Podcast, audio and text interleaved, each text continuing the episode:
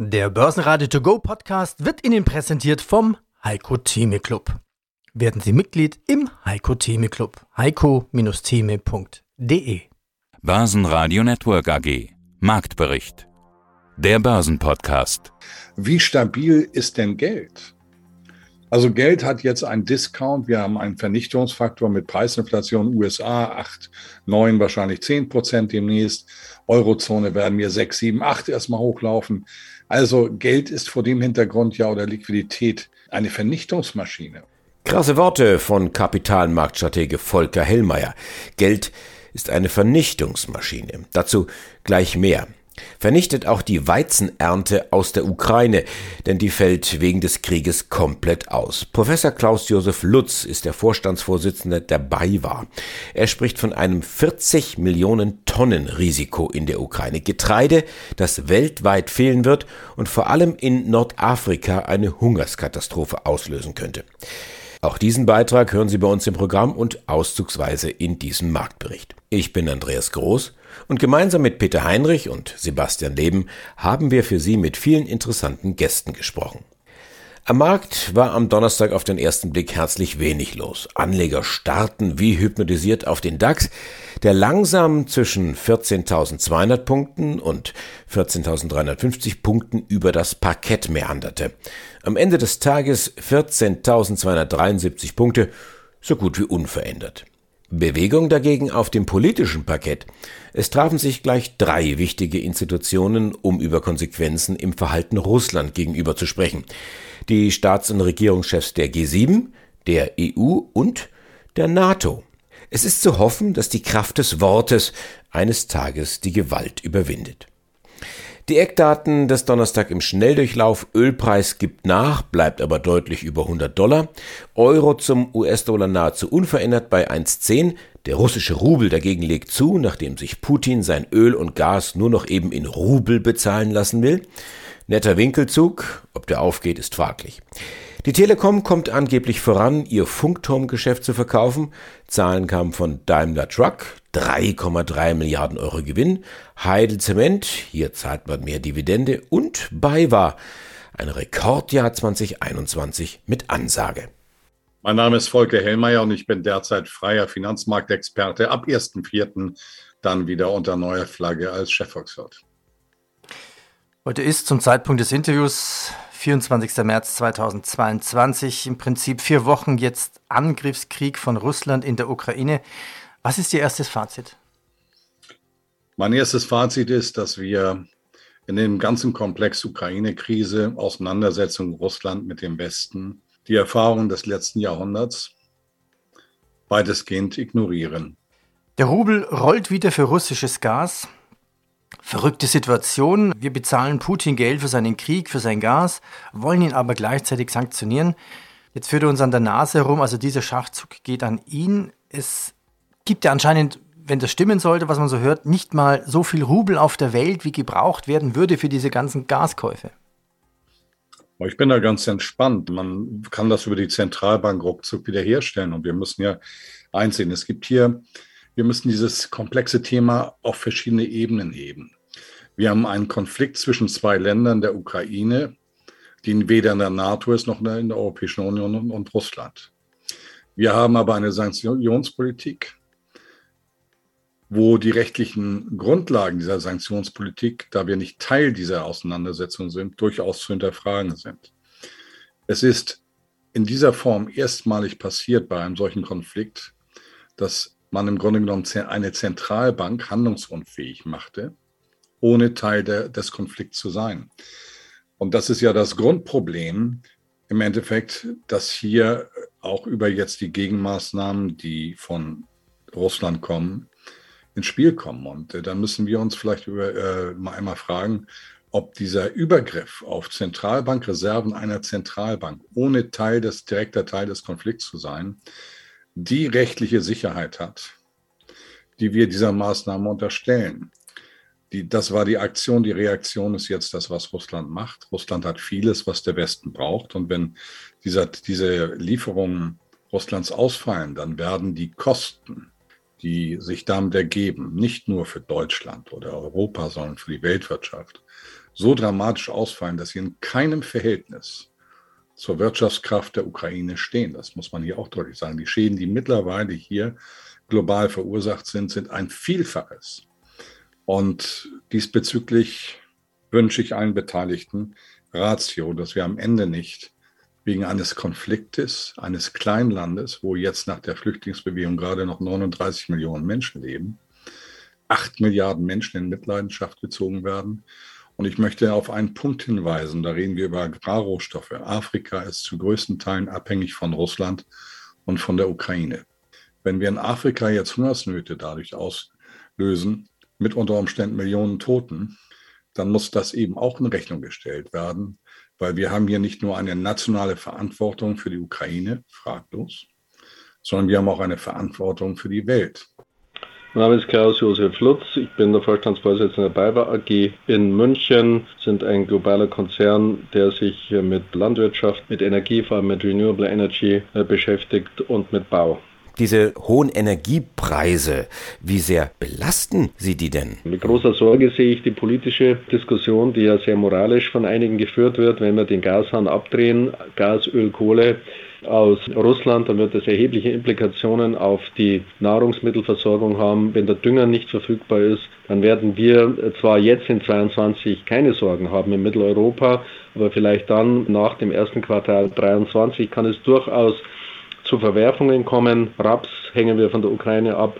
Vom Thema Sonnenblumen da schreibt die Presse ja mittlerweile, dass Sonnenblumenöl schon äh, leer und die Regale leer und, und ausverkauft sei.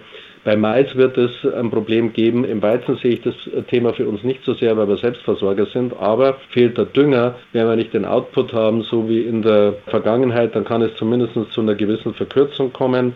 Wenn jetzt aber die Europäische Kommission, so wie es angekündigt ist, den Green Deal etwas aufweicht und die stillzulegenden Flächen aus Umweltgründen, ESG und so weiter doch bebaut, bepflanzt werden dürfen, dann kommen 4 Millionen Hektar hinzu. Das wird aber das 40 Millionen Tonnen Risiko aus der Ukraine plus Russland, die ja aller Voraussicht nach auch nicht zu uns exportieren werden, nicht lösen. Und ich sehe vor allem ein Problem für das nördliche Afrika, Stichwort arabischer Frühling. All die Dinge, die wir schon mal erlebt haben, können dann wiederkommen.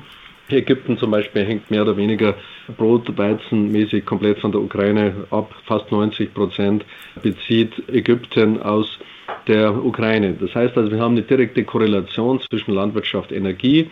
Wir haben eine direkte Korrelation Preisentwicklung und unserem Energietrading. Natürlich wird der hohe Gas-Ölpreis auch einen Push für Renewable Energy darstellen. Aber bis so eine Anlage steht, das dauert halt vier, fünf Jahre, wenn man Pech hat.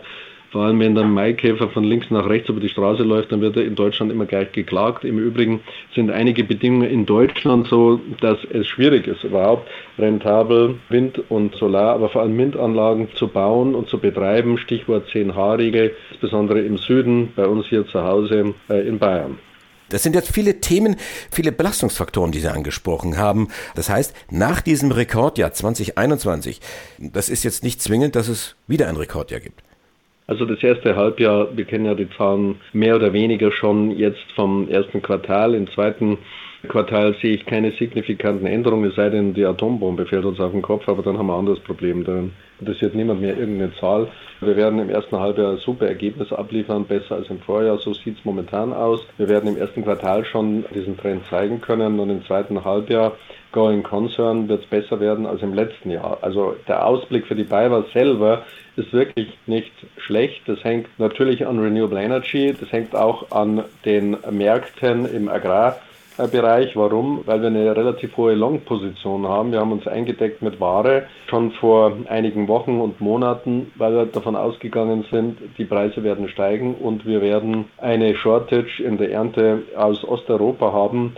Also sichern wir uns selbst ab wenn Sie so wollen. Das ist ein virtueller Hedge natürlich, klar, an den Börsen, aber auch ein physischer Hedge.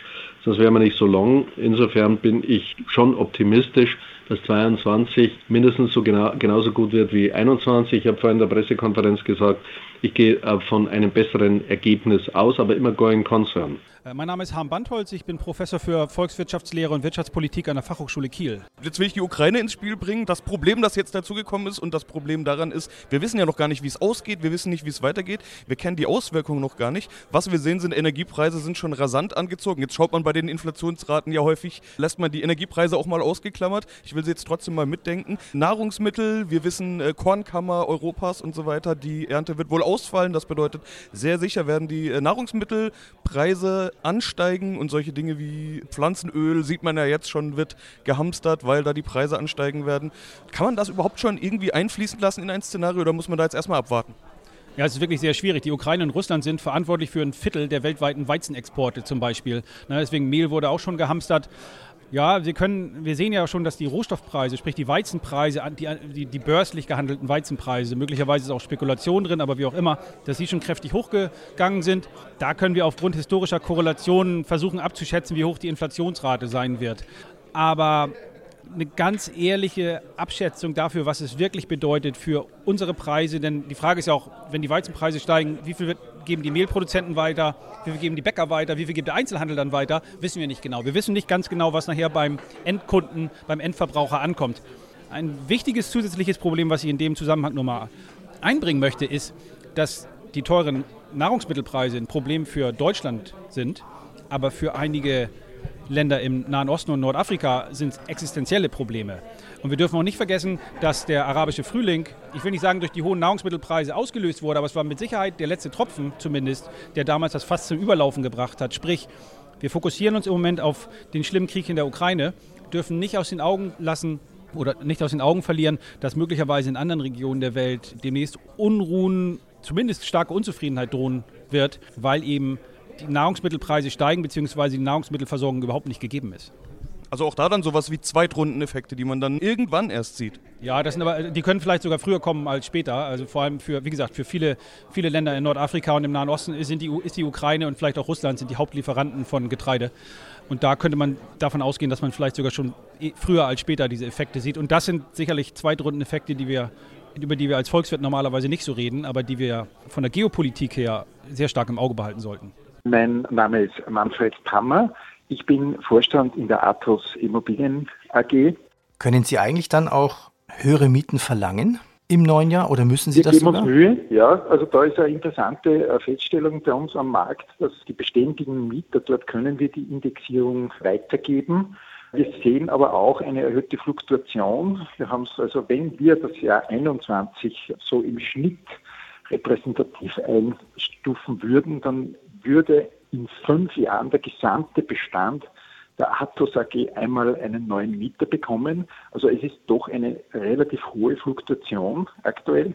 Und da muss man festhalten, dass in der Folgevermietung nach einem Erstbezug, also das Projekt ist abgeschlossen, neu, der Mieter zieht ein und nach zwei, drei Jahren zieht er wieder aus, dass man dann dort anschließt an die bisher bezahlte Miete, das ist ganz, ganz schwierig. Also dort ist man eher damit konfrontiert, dass man gewisse Nachlässe den Mietern zukommen lassen, weil es eben kein Erstbezug mehr ist.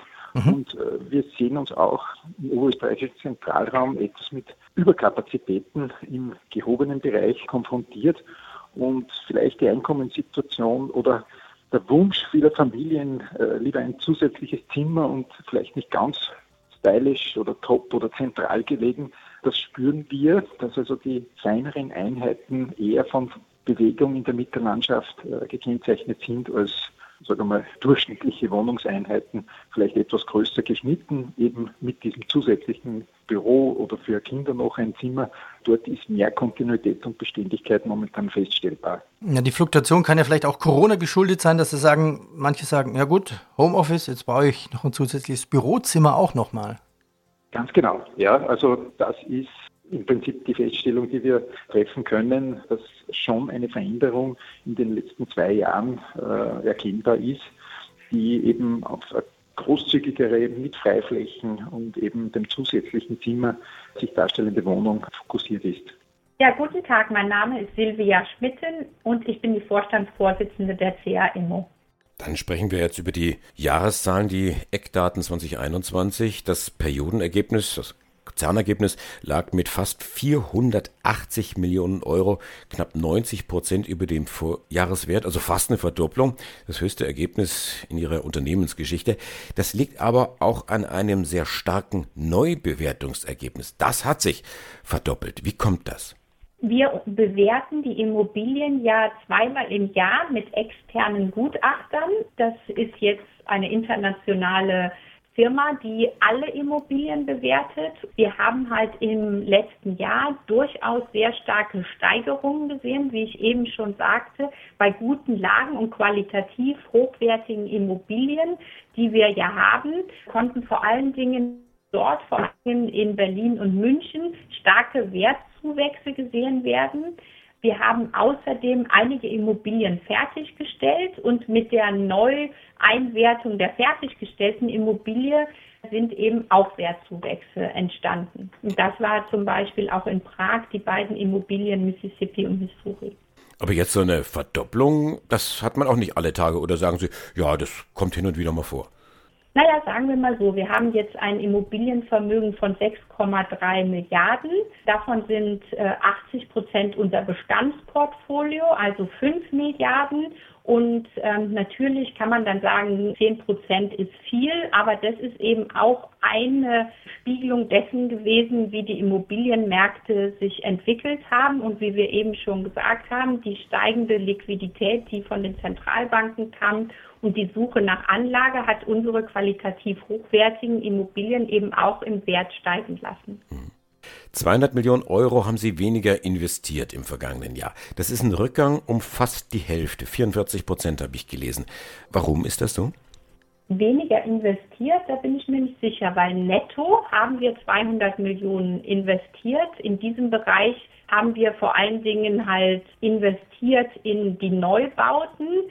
Das war halt in Berlin, wo wir bauen. Auch in Frankfurt äh, schreiten wir äh, mit einem Hochhausbau voran, wo wir äh, Geld investiert haben. Was wir nicht gemacht haben, ist Akquisitionen von Objekten, also Neukäufe die wir äh, nicht getätigt haben. Da haben wir aber jetzt hauptsächlich auf letztes Jahr geschaut. Im Januar haben wir schon eine Immobilie in Düsseldorf gekauft für etwa 100 Millionen. Die ist natürlich im Jahresergebnis 2021 nicht beinhaltet, aber ähm, das Geld wurde ähm, Anfang dieses Jahres investiert. Ja, guten Tag, mein Name ist Markus Thomas. Ich bin Gründer und Geschäftsführer von Xenix. Wir sind ein Berliner Ratingunternehmen auf die Analyse und die qualitative Bewertung von ETFs, börsengehandelten Indexfonds spezialisiert. Und wir sind heute Veranstalter der Xenix ETF Days 2022 im Berliner Pullman Hotel diskutiert war, glaube ich, da das ganz wichtige Stichwort. Also die, die Zuhörer, die haben sich ja auch alle beteiligt. Es war wirklich eine Diskussion. Gerade bei der Frage Öl aussteigen, also aus russischem Öl aussteigen oder nicht, hat ja jeder eine Meinung gehabt und sich äh, regelrecht beteiligt. Auch gerade eben bei der Diskussion ESG haben wir auch viele unterschiedliche Meinungen Stimmen aus dem Publikum gehört. Also der Bedarf zu diskutieren über genau die Themen ist offenbar da. Offenbar hat die Themenauswahl das Bedürfnis getroffen. Ja, absolut. Wir haben uns die Aufgabe gestellt, wie ich es eingangs gesagt habe, dass wir über Indizes sprechen, über die verschiedenen Produktstrukturen von ETFs und die Frage, wie liquide und wie transparent ist der Börsenhandel. Ein Thema, das wichtig ist auch aus Privatanlegersicht, die ja mittlerweile nicht nur bei ihrer Hausbank äh, Wertpapiere erwerben können oder bei den klassischen Direktbanken, sondern auch praktisch über den Wertpapierkauf per App bei den sogenannten Neobanken. Und alle diese Marktteilnehmer müssen ihre Wertpapiertransaktionen mit ETFs über eine Börse in Deutschland ausführen. Deshalb war es sehr interessant, den Ausführungen von Dr. Ertel von der Getex-Börse äh, zuzuhören, wo nochmals klargestellt wurde, dass alle Marktteilnehmer im anonymen Börsenhandel gleich behandelt werden. Das ist hier, egal über welchen Kanal ich meine ETF-Order aufgebe, letztendlich erstmals im anonymen Orderbuch der Börse lande und anschließend die äh, Market Maker, die Börsenhändler, die auf den Handel von ETFs spezialisiert sind, ihre ja, Angebots- und Verkaufspreise stellen müssen, aber nicht wissen, ob sie das für sie tun, Herr Leben, oder ob sie das für einen Vermögensverwalter oder einen kleinen institutionellen Anleger tun. Also wir konnten feststellen, dass es wichtig ist, diese Aspekte deutlich zu machen, um auch klar herauszustellen, der große Vorteil den man auch jetzt wieder in den Kriegswochen gesehen hat, wo es ja einzelne Börsentage gab mit extremen Volatilitätsausschlägen, dass man ETFs nicht nur am Tagesende um 17.30 Uhr handeln kann, sondern intraday und teilweise an den sogenannten Privatanlegerbörsen auch bis zum Schluss der US-Märkte um 22 Uhr. Also wir sind sehr zufrieden mit dem bisherigen Verlauf, aber wir freuen uns auch auf die Awards, die jetzt noch anstehen und ein spannendes Panel zum Thema Payment for Order Flow, wo es nochmals detaillierter um die Fragen gehen wird, werden Kleinanleger genauso behandelt wie Großanleger? Wie sieht es mit der Frage von Rückvergütungen aus im Wertpapierhandel mit ETFs? Und ist das Ganze aktuell MIFID II-konform oder wird es in der Zukunft da vielleicht Anpassungsbedarf geben seitens des Regulators? Börsenradio Network AG Marktbericht der Börsenpodcast. Der Börsenradio To Go Podcast wurde Ihnen präsentiert vom Heiko Theme Club. Werden Sie Mitglied im Heiko Theme Club. heiko-theme.de